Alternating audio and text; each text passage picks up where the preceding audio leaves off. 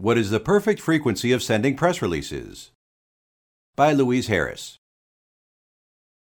Communication with journalists is an important process, but if you contact them too few times, they will not remember you or your company. If you contact them more than journalists want, they get annoyed and ignore you.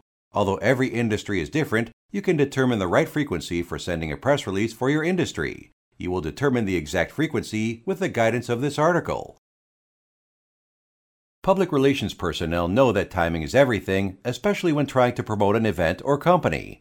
Finding out the right frequency of sending releases still eludes many professionals. While the number of times a company should send a release, there are some rules of thumb you should follow. 1. Do research. You have to know the deadlines of the publications, radio, television stations, podcasts, and online organizations. They vary depending on the type of organization and the news they produce. For example, most magazines work three months ahead. Therefore, you should send a release now for a holiday event. Trade magazines often have shorter lead times, but even they work at least a month in the future. Newspapers could be daily or weekly. For daily publications, you want to send it in the morning. Editorial meetings in the morning decide the news for the day. For weeklies, find out the best day to send a release. You usually have one day where press releases are analyzed and sorted before going to assignment. Online publications provide content 24 7. You should be sending releases to them two or three times a day. Radio and television work much like dailies. They have editorial meetings that decide the content for a show. 2. Know who to attract. When you have figured out the deadlines, you should also know who you are trying to attract. For industrial journalists and those working for dailies, you will need to target a specific person.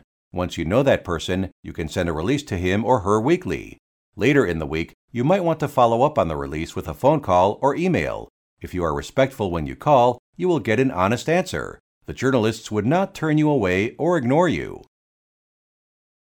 3. Promote events. For an event, you want to send out one release about three months ahead to magazines, two weeks prior to the event for radio, television, and print publications. You also want to post your release on your social media about one month before the event and keep posting on social media every day until the event. You want to post during the event and after the event too. Before the event, it is good to send all types of media a reminder. In addition, if you are co sponsoring the event, you should have the other organization also send releases to the media. It carries more weight. 4. Don't overload editors. Once you understand the deadlines and get to know the person you are targeting, then you have to figure out how often the journalist should hear from you. Your press release will be one in a pile of releases received on any given day. Take that into consideration when sending. Press releases that have a time sensitive topic should be sent at least once a week while those that are not time sensitive. For example, if you are a company that is set to launch a new product, you would want to send releases weekly or daily around the date of the launch and shortly after the launch. If you don't have a new product but want to drum up media attention about its health effects, you could send a release once a month with a follow up call two weeks later. If your goal is to build a relationship, you should send about once a week or once a month. For trade journalists in your industry, Send your releases weekly even if the deadline is several weeks away. Make sure you send enough to make them think about you without overloading their inbox or voicemail. 5. Use social media. Often, public relations representatives fail to forget the other places they should send releases. They aren't just for journalists. You also should post on your social media because often journalists are scanning social media for interesting ideas for stories. You should send the release to clients and potential clients because need to know what you are doing and what is your news. And lastly, you should post on your website. Journalists always go to newsrooms or press rooms on websites to get information about a company, especially if that company is in the news for something else.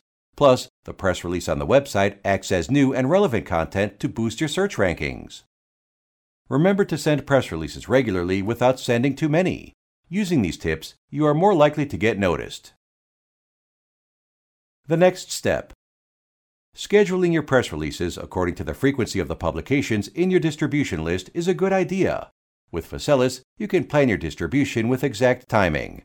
For example, you can organize your new Tech Gadget press release distribution to the 5th of the month for monthly magazines, to the 20th for biweeklies, to the 25th for weeklies, and to the 30th for dailies, and the first of the next month for other publications. You should take a look to Faselis Solutions for distribution planning functionality of Faselis Platform. This content is created by Faselis Growth, a press release distribution platform for startups and small businesses. Interested in distributing your press release to all major media outlets with Faselis Growth for free? Visit freepr.net today to take a no obligation, totally free of charge test drive of the most comprehensive PR distribution platform for startups in the world.